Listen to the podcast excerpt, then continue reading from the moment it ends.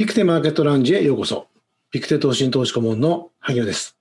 えー、本日は弊社のシニアフェロー、市川との対談です。で、市川さん、今日よろしくお願いします。よろしくお願いします。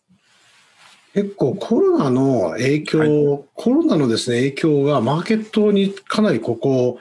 なんていうか、箱色っていうか、国ごとに影響を与え始めてきましたね。今、今日、ですね。はあ、5月12日1時35分、日経平均2万8028.85で579ポイント。安ということで。うん、これ、まあ、もともとその昨年の初めからですね、この新型コロナが世界的に広がっていく中で、最初はどこのマーケットもみんな、まあ、アメリカを中心にですね、大きく下がりましたけれども、ここに来てですね、やはり政策的にこの新型コロナに対してどう対応しているいるのかっていうところがですね、かなり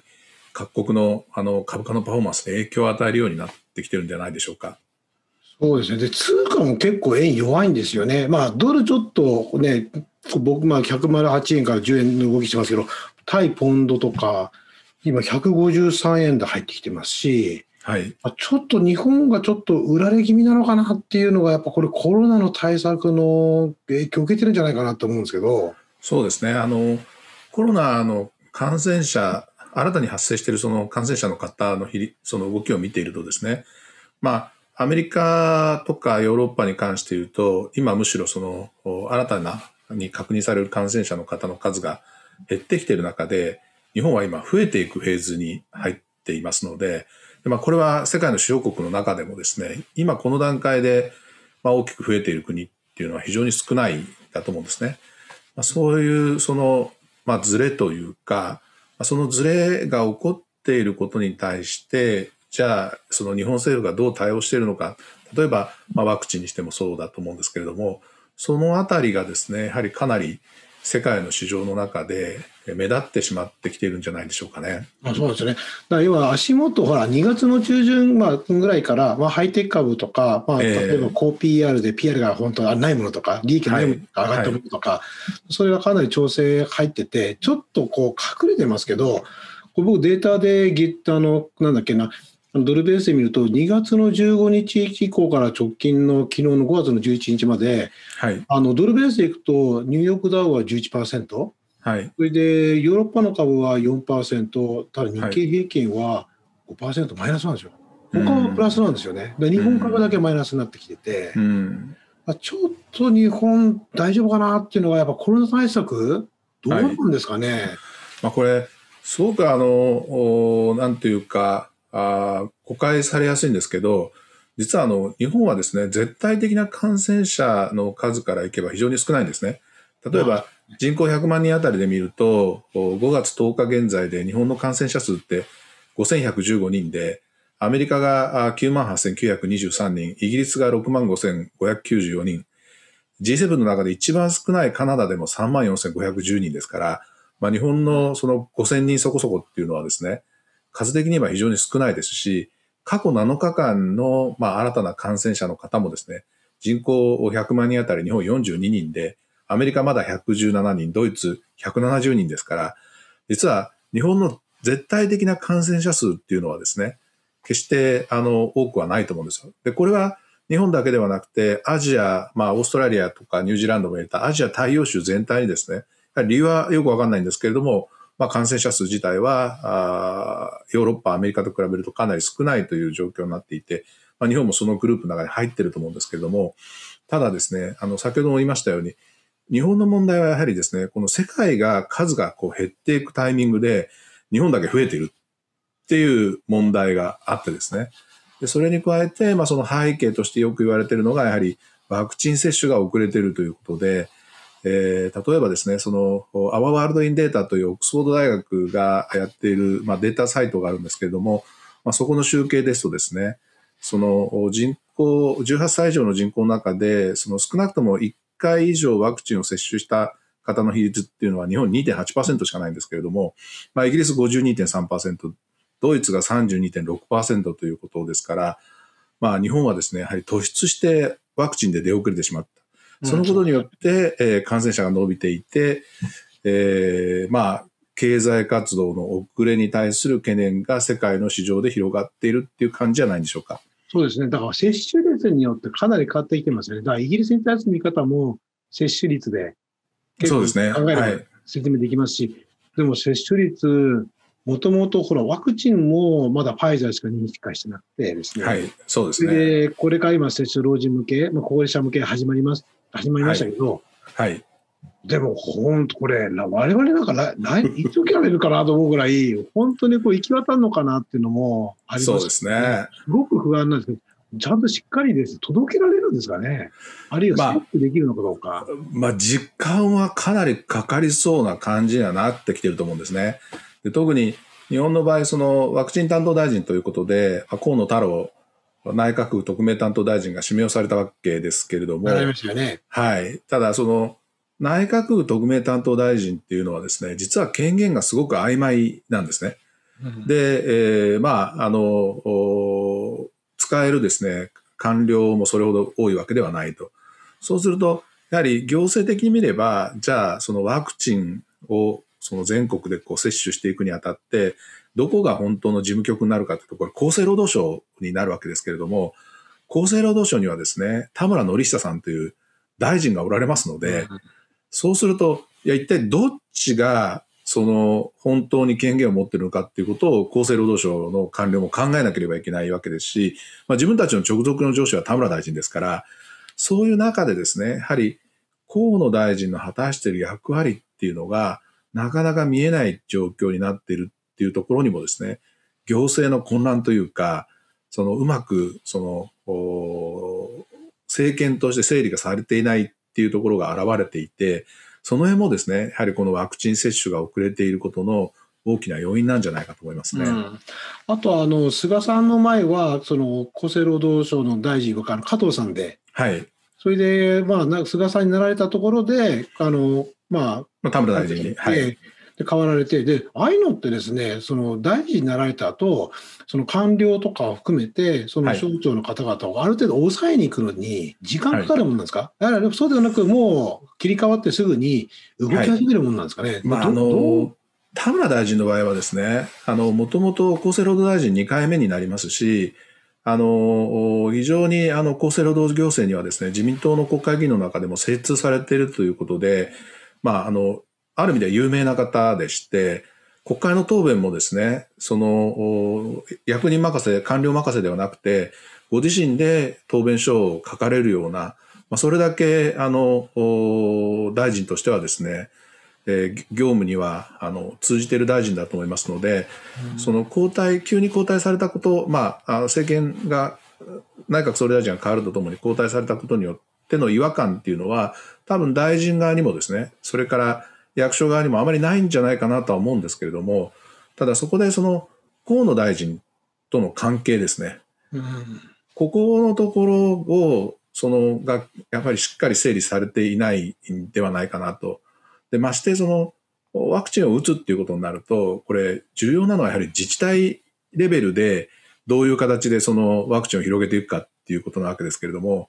その自治体できちっとワクチンが打てるようなインフラが日本にはきっとないと思うんですね。アメリカのようにソーシャルセキュリティ番号があって、その全国でそのソーシャルセキュリティナンバーによってですね、誰が何回打ったのかということをきちっと管理できるような仕組みが非常にあのしっかりと出来上がっているわけではありませんので、うん、そうすると各自治体ごとに対応が分かれていて、なかなかですね、この全体を管理するっていうのは難しい。まあ、そういう面が今出てきてしまってるんじゃないでしょうか。うん、そうすると、これあの、まずまあ、なんでしょう、高齢者向けには7月末まで？2回接種、はいはいまあ、言ってますけども、これ、実現するかしないかっていうのは、今度、この10月までに今度衆院選のこう任期、衆院選が近づいてるじゃないですか。はい、どこかで選挙をやる。そうですね。はい。結構ここの結果次第によっては、今度、自民党政権のその衆院の得票数も影響出てくる可能性ありますよね。そうですね。で、例えば、バイデン、えー、アメリカのジョー・バイデン大統領がですね、えー、5月の初めに記者会見を開かれましたときに、7月の4日の独立記念日までに、少なくとも1回はですね、その70%の国民に対して少なくとも1回はワクチンの接種をし、かつ、その人口の約半分にあたる1億6000万人が2回打ち終わる。っていう目標を出してるんですね。うん、でも、日本の場合は、その7月いっぱいかかって、えー、高齢者の方、まあ、3600万人の方にですね、打ち終わるということになってるわけですけれども、ただそのためには、あ大体ですね、まあ、100、1日、まあ、あの、コラスが首相もおっしゃってる通り、1日ここからペースをどんどん上げていって、えー、巡航速度で100万回ぐらい1日打っていかなきゃいけないわけですけれども、例えば5月10日の段階で見ると22万4000回しか打ててないわけですから、うん、そこからこう100万に持っていくのをどうするんだろうっていうのはすごくあってですね。でそれがまあ、あの、マーケットにも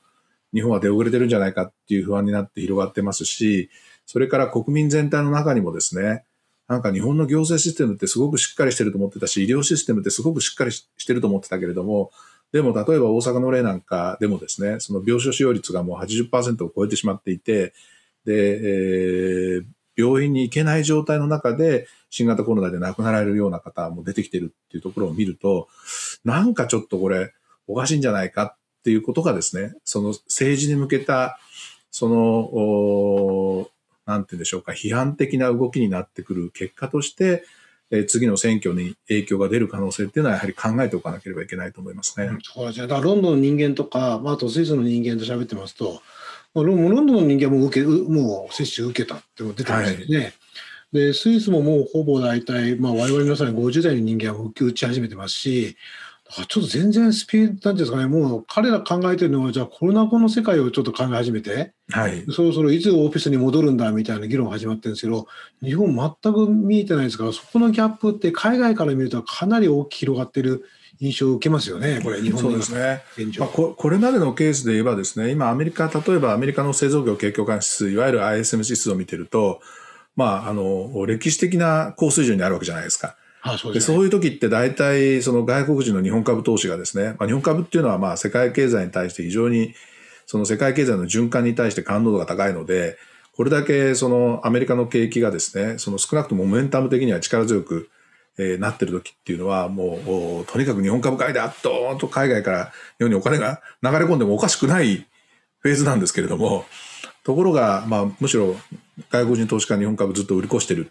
っていう状況になっているのはですね、やはり今回のその新型コロナでですね、特にこの菅政権に変わって以降、なかなかうまく対応できていないっていうところにですね、こう、まあ、国民、日本国民もやはりじれてるし、え、投資家もですね、なんとなくこう日本を見る目がですね、冷たくなってきてるっていう感じはしますよね。そうですね。だから相関が高かったのが、ニューヨークダウが9%上がって、その期間中、同じ期間中でまあ、2月 15, 日以降、まあ、同じ繰り返しなんですけど、はい、5%下がってるって、ちょっと考えられなかったですから、か完全にちょっと日本固有の要因のところに目を向けられちゃってますですよね。そうですね。まあ、ここはあの、非常に厳しいところで、すぐにこう、じゃあ行政システムを立て直して、この問題に対応できるかと言われると、多分そういうふうにはならないので、そこのところでやはり日本株が置き去りにされる可能性っていうのは今後も結構あるんじゃないかなと私は思ってるんですけど、萩野さん、その辺はいかがでしょうか？いや、これは政治不安定化すると、ちょっと日本に対する評価はちょっとワンランク落ちますよね。うん。そこがどうなのか。あ、東京、東京都の都議選もありますですよね、確か。はい、あの、都議選があります。はい、7月の頭に、えー、東京都議会議員選挙がありますね。それもなんか小池さんとあの菅さんの対応のなんか今回の東京のデパートに対するものとかも、はい、そういうのもなんか見えたりとかしてでなんかちょっとごちゃごぐちゃぐちゃ感になっていたかなっていう気がすごくするんですけど。ね、まあもともとあの菅首相とですね小池百合子東京都知事の関係は良くないということが言われていて。で今回も、まあ、あ東京都に関して言えばですね、その緊急事態の延長するということになったときに、まあ、これはもう報道もされてますけれども、まあ、国側としてはですね、そのゴールデンウィーク期間中は大型小売店については、まあ、休業要請をしたと。だけれども、まあ、ゴールデンウィークが終われば、もう、あの、そこに休業要請をする意味はあんまりないというつもりでいたところ、東京都は休業要請をするということになって、でそこで、まあ、あの百貨店はですねただまあ国はあのそこにあんまり影響がないと言ってるしということで、一部百貨店が、あの、店を開けるという動きにもなってますし、あと、あの、国立博物館とかもそうなんですよね。実は、そうですよね。はい、文部科学省なんかはですね、もう、あの、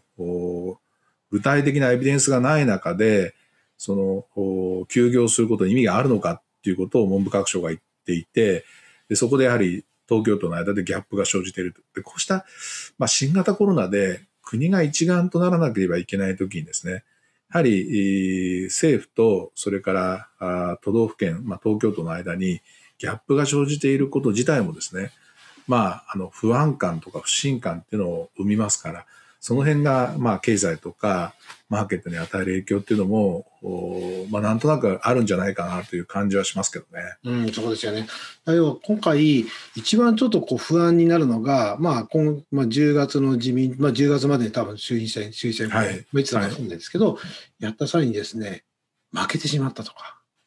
あり得るかどうか分かりませんけど、そこの政治の不安定感が出ると、こんだけ借金作ってですね、うん、政権変わったとすると、あと日銀の政策とかもありますしですね、うん、今までこう安倍政権でかなり安定化してきたところが、そこの大前提が変わるのが怖いなっていう印象を私は受けるんです。市川さんどう思われます？そうですね。まああの、7年8ヶ月というですね、史上最長の政権が終わったわけですから、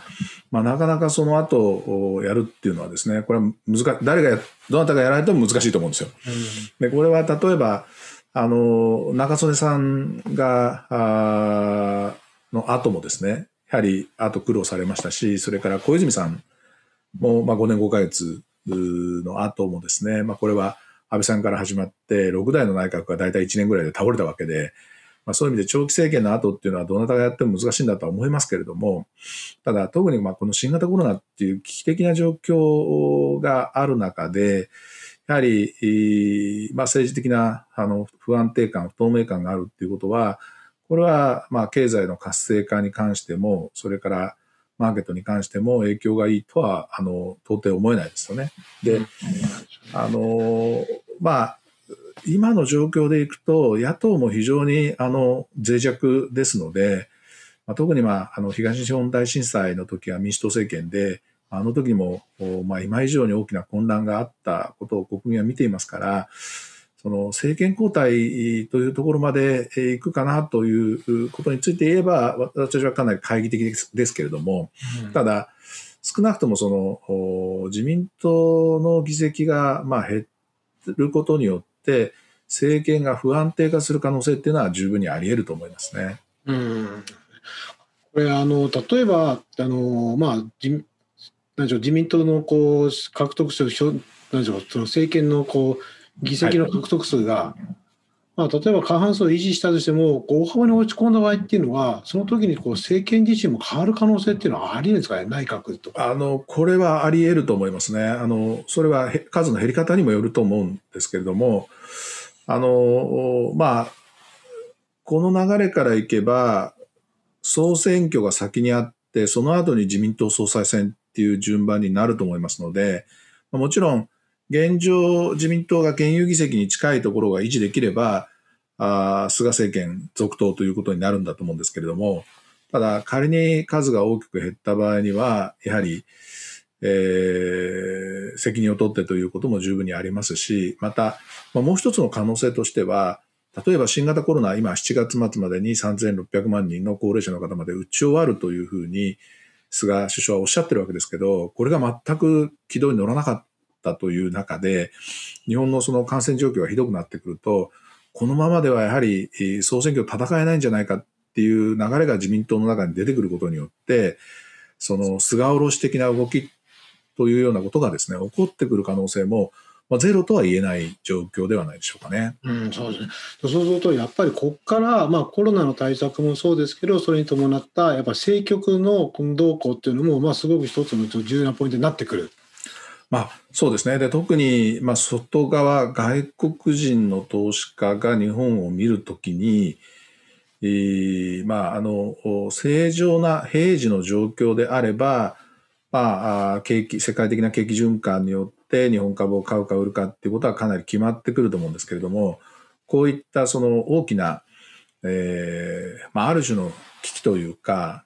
転換点というか、そういう局面はやはり政治の重要性、政策の重要性ってのはかなりあると思いますので、まあ、そこのところを見ながらですね、えー、海外の投資家が日本株に対応してくる可能性っていうのは、これは頭の中に入れておかなければいけないと思いますね。うん、そうですよね。僕見てて気になるのが、やっぱ為替の動きなんですよね。はい、うん、まあ、結構全面安に今、まあ、なってて、はい、新興国の通貨に対してももう円安のトレンドに入っちゃってるんですよね。うんまあ、そういうのを考えると、ここでもし政局がこう不安定化、まあ、不安定というよりも、今の自民党の過半数をかなりこうしっかり抱えている政権政権が変わるとなると、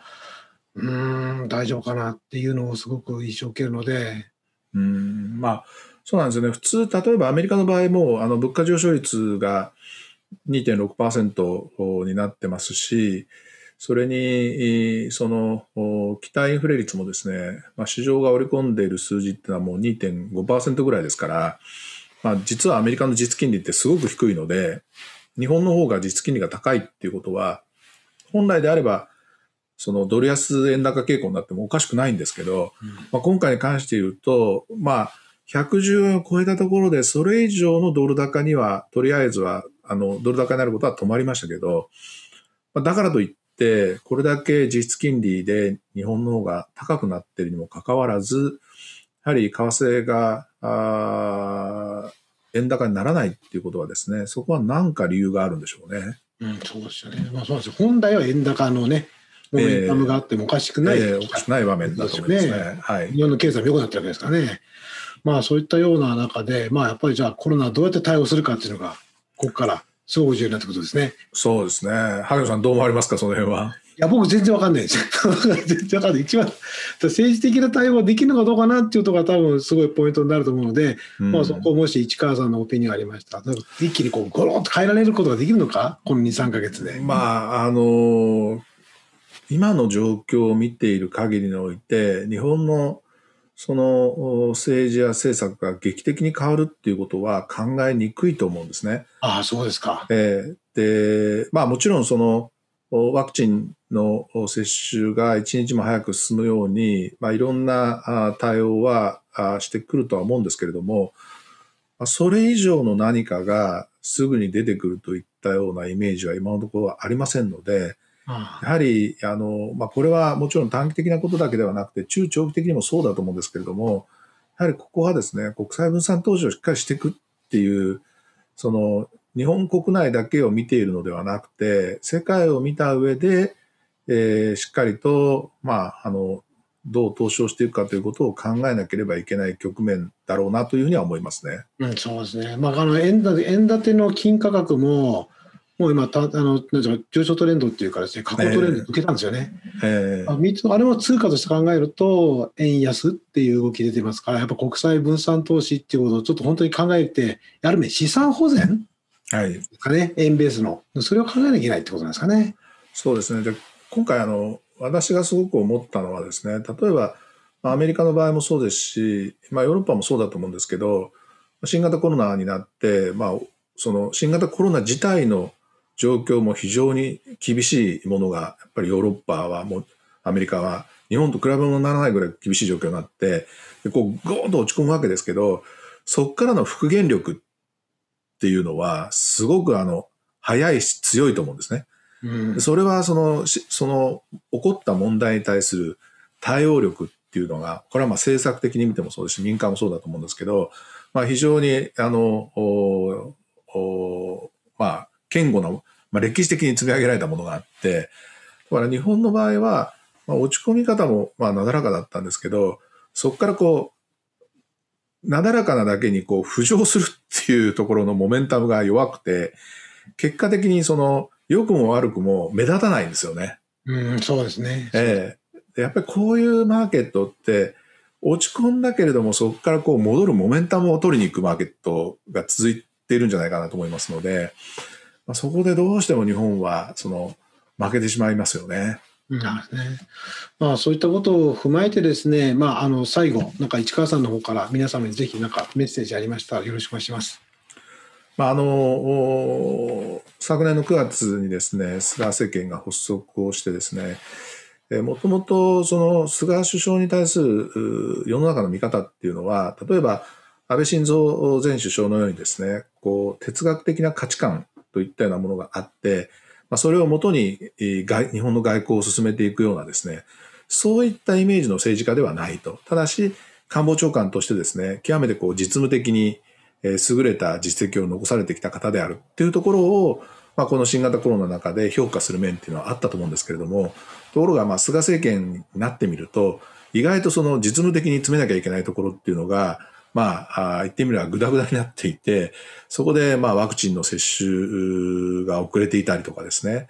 えー、それから、まあ、地域によってはですね、まあ、これはもちろんその地方行政の問題もありますけれども、その医療機関がですね、この新型コロナで非常にこう逼迫した状況になっていたりとか、まあ、そういうようなことが今見えてきてしまっている中で、やはり世界の中で見るとですね、この日本の危機に対する対応力の弱さ、弱い部分っていうのを、まあ、世界の投資家は見てしまっているところではないかなと思います。まあ、そうした中でですね、やはり私たちとしてはですね、まあ、これは、これはもちろんこういったその弱さを強くしていくっていうことも大事なんですけれども、それは時間のかかることですので、やはりしっかりとですね、その投資という観点からいけば、国際分散投資の観点を持ってですね、世界に目を広げて、ま、投資をしていく。それがですね、すごく、ま、問われている、そういう局面になってきたのではないかというふうに考えています。